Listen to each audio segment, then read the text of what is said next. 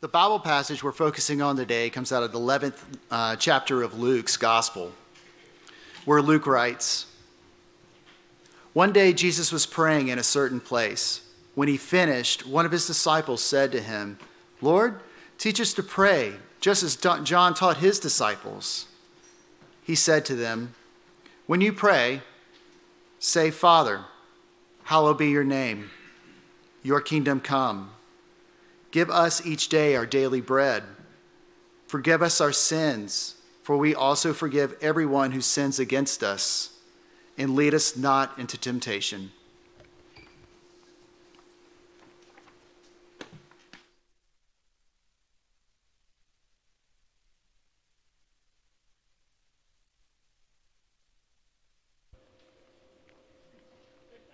My name is Stephen. Hi.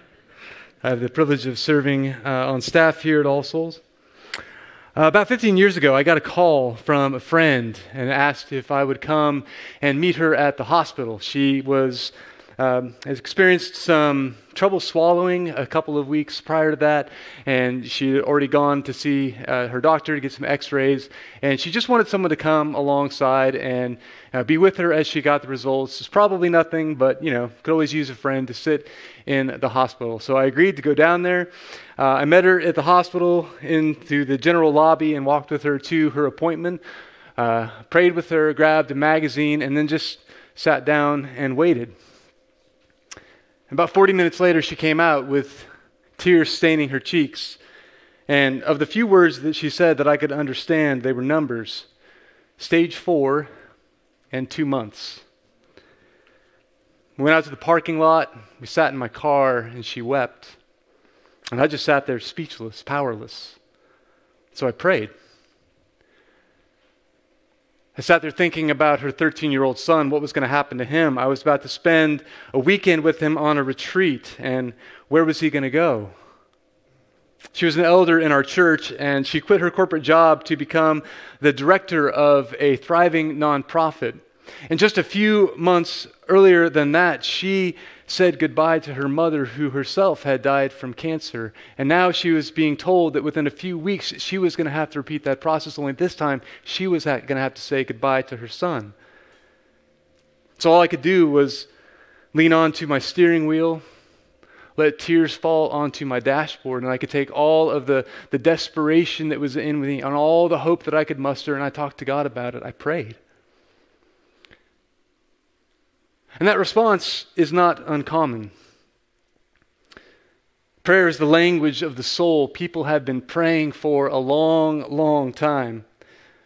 There are cave drawings in southern France which date back 38,000 years, and they appear to art historians to be, among other things, written prayers.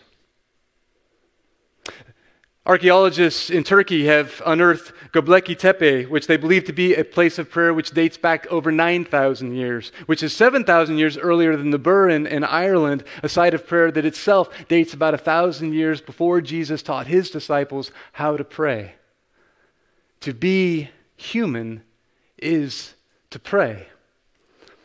Already today, Catholics around the world have been in communion with the saints as they have meditatively moved their fingers around rosary beads, making intercessions and petitions to God. The Orthodox in uh, parts of Eastern Europe have already said the Trisagion and burned incense, no doubt praying for their brothers and sisters in Ukraine who woke up earlier this week to a nation engulfed in war.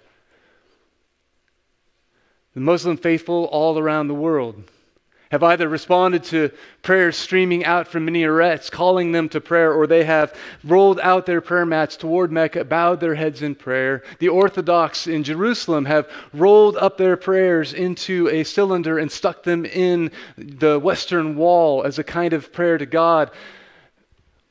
Hindus around the world have repeated Ved mantras as an expression of their bhakti and, of course, thousands upon thousands upon thousands of now sober people have offered their prayer, calling on a higher power outside of themselves to aid them in recovery. And that was just today, before any of us had our coffee and came here.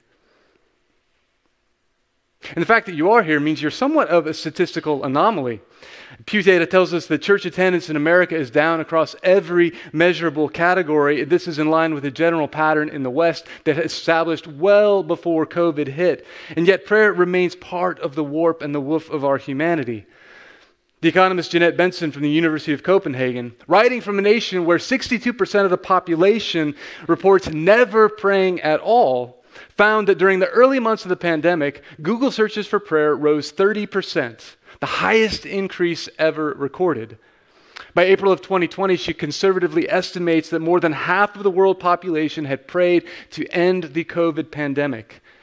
And throughout the rest of the year, prayer searches kept on rising throughout other continents, uh, uh, everywhere in the world, across all levels of income, all levels of inequality, all levels of insecurity, for all types of religion. Her conclusion in crisis, we pray. Research on American religiosity tells us the more people will pray this week than will go to work, drive a car, have sex, or exercise. And 38% of people who report having no religious affiliation whatsoever, including the 7% who are convinced atheists, will nonetheless offer their prayers to a God who they don't believe is there to hear their prayers. As the pastor and writer Tyler Staton puts it, any way you measure, prayer is bigger than the church, and it's not even close. People who don't want your preaching will take your prayer. People who don't care anything for your God will risk a word or two in prayer. In the confusing space between faith and doubt, prayer is the language that still speaks. Driven careerists and indigenous tribes people alike, Goths in Stockholm, the devout in Salt Lake City, professional athletes and starving artists, to be human is to pray. It's always been like this and there is no end on the horizon. So there I was sitting in the car with Susan, praying with all the faith that I have. And at one point I looked over to her and said, What are you going to do? And I meant that in terms of whether she was going to pursue treatment or not, what was going to happen to Colin, her son. Uh, Dad was in the picture, but he was more in a position to be receiving care from a 13 year old than he was to give it. But those aren't the questions that she wanted to answer. She said, The way I see it, I've got two options. I can either live the rest of my days facing despair, or I can choose hope. I'm going to choose hope. And so we prayed that healing would come into her body, that the kingdom of God would be made near. And friends, she didn't live another six weeks, but she defied the odds and lived another 18 months, doing exactly what she said she was going to do, living every single day as a witness to hope. I would often go with her when she received her treatments, and she would not let the nurses who were attending on her leave her presence without asking them how she could be in prayer for them. I saw a spiritually sleepy church come alive through praying and seeing God's kingdom come in the midst when an older couple from the church whose kids had long since launched and been out of the house invited their, her son in so that he would not have to move away and live with family in Connecticut. Now, God did not take cancer from her body, but for sure, God brought his kingdom near. From the moment I sat in my car to the days that she drew her last breath, she lived her life as a prayer, changing everyone around her, including me, the pastor who could only ask, What are you going to do? Instead of asking God, What are you going to do, and how can I be a part of that? And I know that even as I share that story, many of you are thinking, yeah, but what really happened between the time you prayed and the time she died? What happened in the middle of the story? And you're distracted, maybe thinking about your own stories of prayer. And maybe you've got some amazing stories of where God has shown up in ways that you can't explain. Maybe you know you were part of a marriage that somehow was held together through the power of prayer, or, or you've got children who are battling addiction and appear to be lost, but now they are thriving. You've got an, an illness that threatened to upend your life, but somehow it became an unexpected means of grace. And those stories they are real. God does sometimes show up in the wilderness of our deepest longings, of our fearful desperation, not because of something we do or something we did not do, but because of the mystery of who God is. But then there are others of us who have prayed with all the hope and faith that is within us. And we're still waiting for healing. We're still waiting for the kingdom to come kicking down the door and marching into our lives. We live our lives suspended in that place between faith and doubt where the mystery seems just as likely to disappoint us as it does to bear grace. That's the place where all of our questions hang, right there in the middle of the story. It's what the Cambridge physicist turned Anglican priest John Polkinghorne calls the cloudy space between our action and God's action. Our prayers live cloaked in mystery. Even one whose life was as steeped in prayer as any had this to say We do not know how to pray, what to offer, or how to offer it as we should. And friends, that wasn't some random priest burned out on disillusionment and disappointment. That was St. Paul, the first theologian of the church. And that's why prayer gives rise to some of the deepest questions and the deepest hopes of our faith, some of the deepest pains. The mystery is in the middle. What happens when we pray? Why is it that half of the world's population prayed for COVID to end back in March of 2020, and here we are, two years and almost six million deaths later? How is it that right now the world is joining with Ukrainians, pleading with God to stop Russian aggression, while millions in Russia are no doubt praying that God would help them out of what they have been told is the end of a raw deal to a NATO alliance that wants to end Russian ascendancy? Does victory mean that God was on that side? And if not, does that mean that David is a shoe in to beat Goliath this time?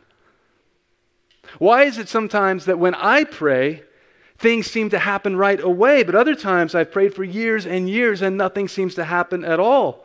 Was I somehow able to like pick the lock of divine blessing the one time, but all the other times I was fumbling around with the long combination?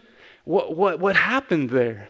I mean, if I trust that God is good and, and God is loving and God is powerful and that Jesus has come to renew all things, to end injustice, to end sickness, to end evil in the world, so that the here and now looks more like the hereafter. And when I pray for those things, does that not mean that I am moving with the grain of the universe, with what God wants to accomplish in the world? Well, then why can't the Senate agree that an anti lynching law should have been in place in 1822, much alone 2022? Or that state sanctioned ending of human life is tragic no matter what stage of development that life is in. And yeah, maybe I can make an inch of room for my skeptical Western brain to concede that, yeah, there is an enemy out there who is opposed to God's ways. But even then, hasn't that enemy already been defeated by the cross and by the resurrection? And if that's the case, then what's stopping God from bringing his kingdom into the world? What happens when I pray? I mean, haven't been people praying, Your kingdom come, Your will be done for a long time now? A quarter of the world's population is going to pray that on Easter Sunday alone? Then what's the holdup? Is God going to do what God's going to do, no matter whether I pray or not? And maybe beneath all of those questions are the ones that get to our deepest insecurities. What actually happens when I pray? Does it really matter to God? Does it really make a difference in the world? Well, I can tell you that the center point of Jesus' life was prayer. He was always with the Father, it was the anchor practice for him. We've already seen this in Mark's gospel that Jesus would often withdraw. He would often go to be in the presence of the Father, either with his disciples or with himself. He would go to this solitary place where he could be in communion with the one that he called Father. He would pray. It's woven into his daily life, into everything that he did. And the thing about it is that he seemed to really enjoy it. I mean, there are times in the Gospels where Jesus seemed to have the choice between sleep and prayer, and he would almost always choose prayer as though his life depended on it. And in those times, he would emerge from that place of prayer transformed, renewed, ready to go back into the world, engaged and refocused. For Jesus, the movement in prayer was one always that took him from solitude into community, always in the presence of the Father, out for the sake of the world. That's how prayer shaped him. It was the central nervous system of how he lived and moved and had his being in the world.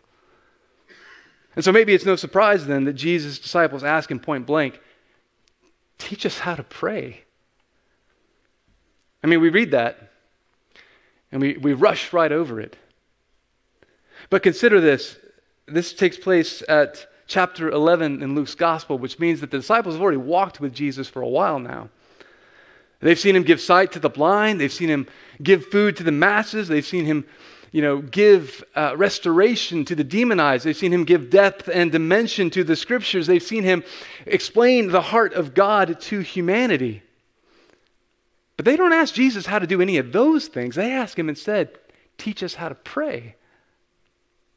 Teach us how to be connected to the Father the way that you are connected to the Father because everything that Jesus does seems to flow out of this life of prayer.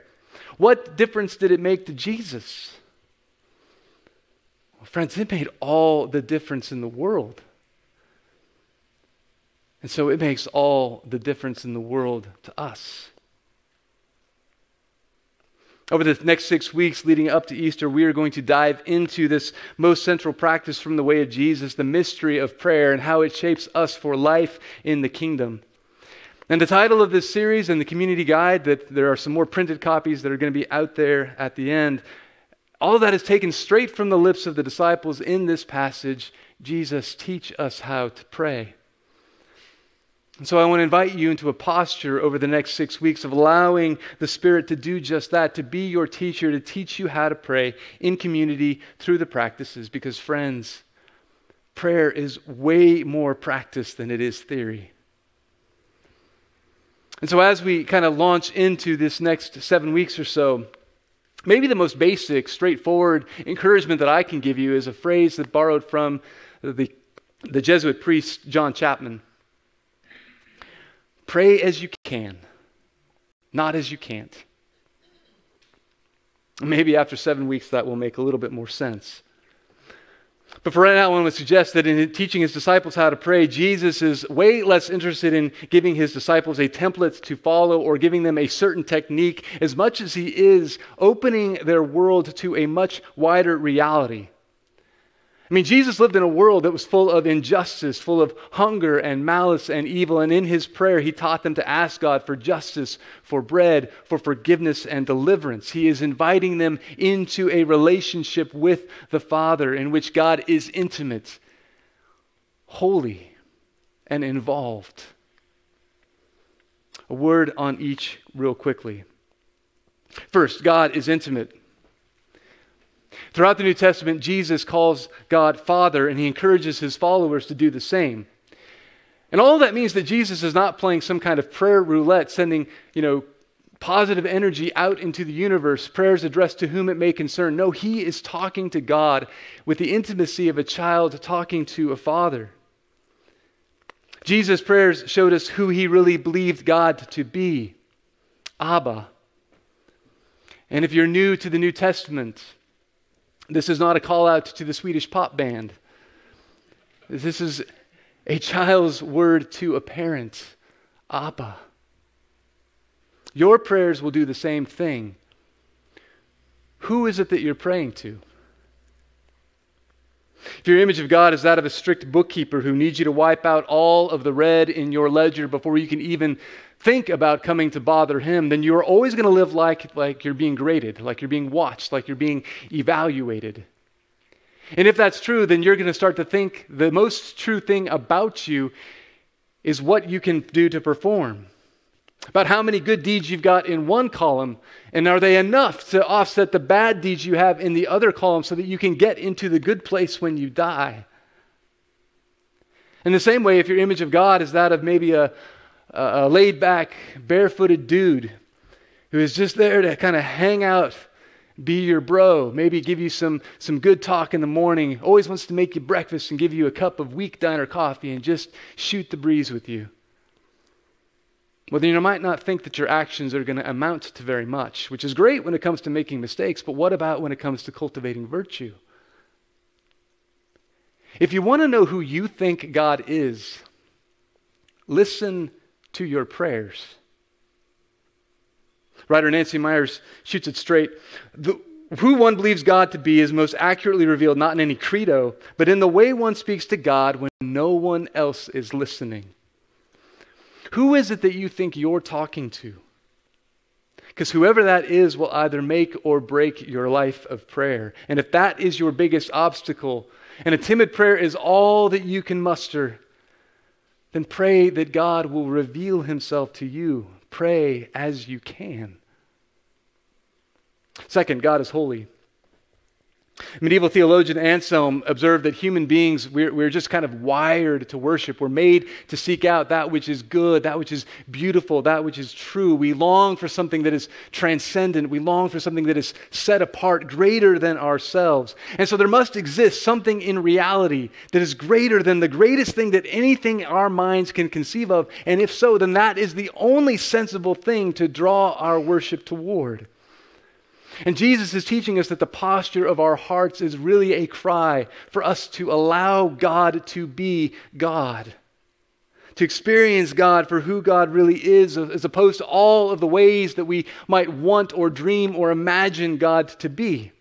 Because when God is who God is and we experience God as He is, we experience the depth and the warmth and the joy of the kingdom coming into our lives. And so our prayer is not simply an exercise in mindfulness. We pray so that we can draw near to and access the source that brings about all truth and beauty and life into the world. When we say with Jesus, Hallowed be thy name, we are setting God apart as the only source of life that we depend on. And so if you struggle to pray about anything, think about what is good and beautiful and true and give thanks. Start there. Pray as you can. And last, God is involved. When Jesus asked for the kingdom to come, he's showing us that our prayer makes a difference in the world. Jesus assumes that we live in a world where God's will is not always done, where the kingdom coming it stands in opposition to all of the hellish things that go on in earth. And so when we pray for the kingdom to come, it looks like daily bread, it looks like forgiveness of guilt, the removal of shame, the deliverance from evil and oppression. And prayer is the primary way that we participate in the Spirit bringing heaven to earth. When we pray, we are changed. The Rabbi Jonathan Sacks once compared the effect of prayer to that of a tidal wave going over the rock on the shore. And at first glance, it looks like nothing much is happening to that rock, but over time, it begins to reshape it and reform it. Over time, the rock is transformed. It looks entirely different. That is what prayer does to us. It takes time, but God moves in a time that is different than our own. So often we act as though the kingdom will come about by our hard work, but the main way it comes is through prayer because prayer changes us. And so for Jesus, prayers affect reality. Our prayers usher heaven into earth by first getting heaven into us. Usually it is, I think, that when we start out in prayer, we start at the place of desperation. We start with the things that are most acute, the, the need that is there, loud and present in our lives. And if that's true, start there. Pray as you can. But it might strike you at some point as you're praying that there is a larger world out there than what's going on with yourself. And so we move from the mess that we are in to the mess that the world is in. We start praying for ourselves, and then we ask God, maybe you could sort out Russia and the Middle East as well. Maybe you can house the houseless. Maybe you can feed the hungry. And then it dawns on us as we're praying that there's not just a larger world out there, but there is a larger God out there than we could possibly ever imagine. And He's not just some sort of short order cook waiting for us to place our order. He is the source of goodness, of beauty, of truth. He is the best thing that we can think of, even better than that. N.T. Wright describes this process of, of, realizing and the shifting that goes on as we give ourselves over to the practice of prayer like this. It starts out with He is God, and He is the living God, and He is our Father. And if we linger there, we may find our priorities quietly turned inside out. The contents of our prayer may remain, but the order will change. And with that change, we move at last from paranoia to prayer, from fuss to faith. And so, in teaching his disciples to pray, Jesus is opening up a whole new world. It's no less mysterious. It may not answer all of the questions you have about prayer, but it changes the priority of your prayer. Jesus doesn't pretend that, that heartbreak and pain and hunger are not real. He, he doesn't squash your needs by having you focus just on how big God is. He starts his prayer by calling God Father, by acknowledging that God is holy, and by counting on the fact that God is involved in your life. And if you can hold those three things together, then you can pray.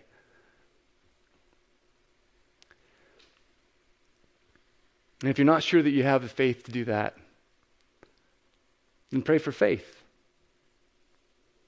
Pray as you can. In one of his letters, C.S. Lewis wrote, We must lay before him what is in us, not what ought to be in us. In other words, pray as you can, not as you can't. So often, I think that the biggest obstacle to our prayer is that we we think so much about our actions in prayer, you know, whether we're, whether we're doing it right, uh, whether we're doing it enough, whether God can see past all of our motivations. Spoiler alert, God can see past all of our motivations. And we fret about the externals so much that we forget about the one to whom we are praying. We think so much about the act of praying that we forget the one that we're praying to. Well, there's a short story by Leo Tolstoy in which these three Russian monks live out on a deserted island.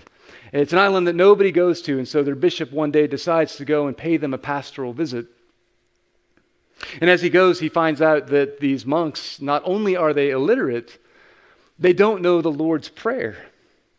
And so he teaches them the Lord's Prayer. He spends all of his time, all of his energy, all of his action while he's on the island with these monks, teaching them how to say, how to recite, how to memorize the Lord's Prayer. And then he leaves the island, gets back on the boat, satisfied with his pastoral work that he's done. Good pastor day, he would say. And then, somewhere as he's out there in the middle of the ocean, miles and miles and miles away from the shore, he sees these three figures in the distance walking on the water. Only they're not walking, they are running. And they come up to the boat and they say, Bishop, Bishop, please, we have forgotten the prayer that you taught us. Teach us how to pray. And he looks at them astonished and he says, Well, what have you been doing? How have you been praying? And they say, Well, we just say to God, We are three, and you also are three in one. And so have mercy on us, sinners. That is how we pray. And he goes back astonished and says, That's all you need. Go and be at peace.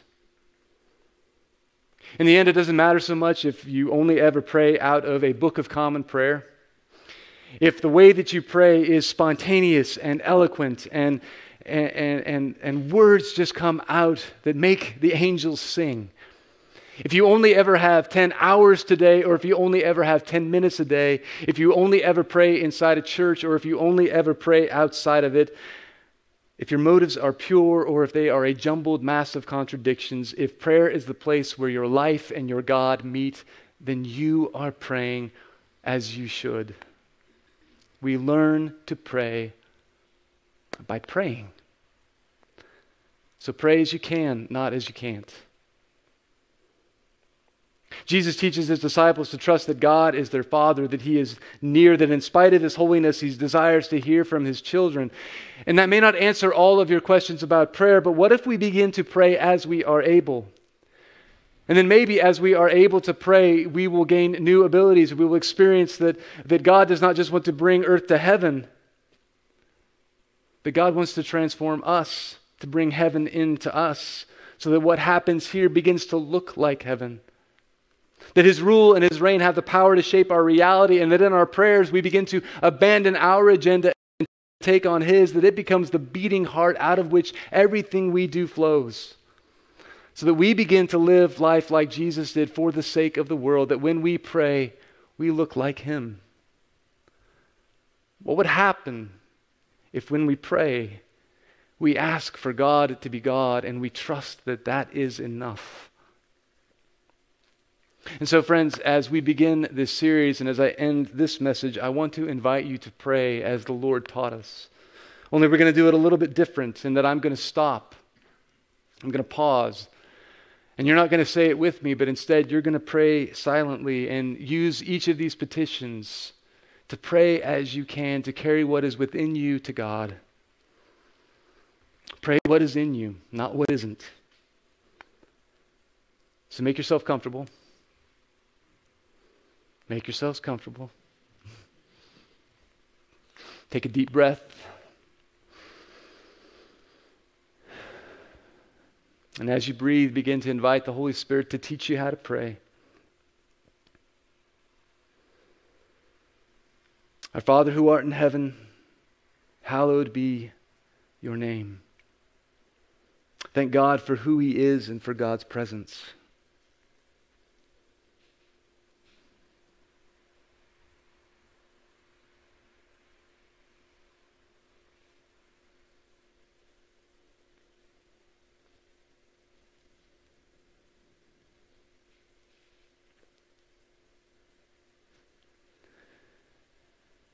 Thy kingdom come, thy will be done on earth as it is in heaven. Pray for God's rule and reign to become a tangible reality in the world.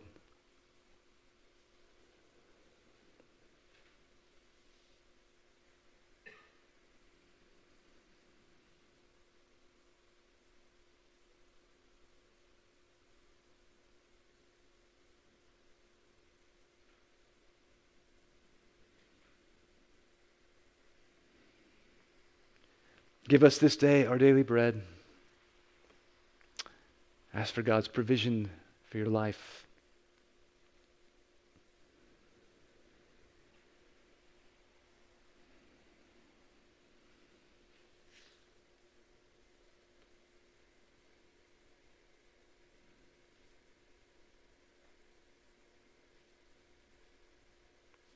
Forgive us our debts as we forgive our debtors. And this time, ask God to forgive those who have sinned against you.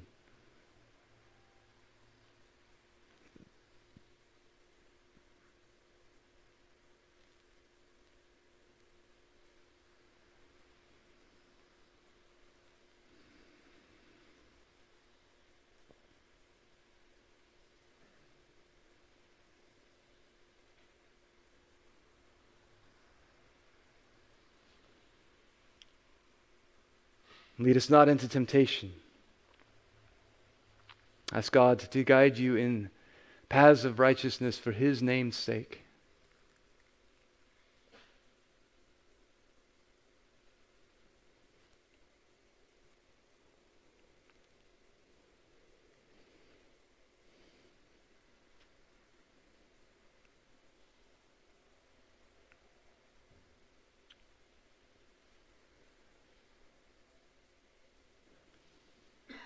But deliver us from evil.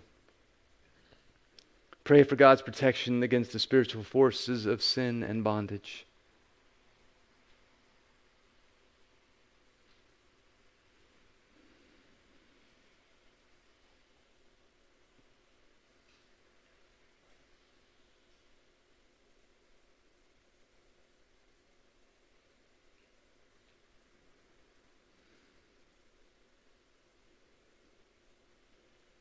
For thine is the kingdom and the power and the glory forever. And now, as we come to the table, rest in the assurance of God's presence and God's peace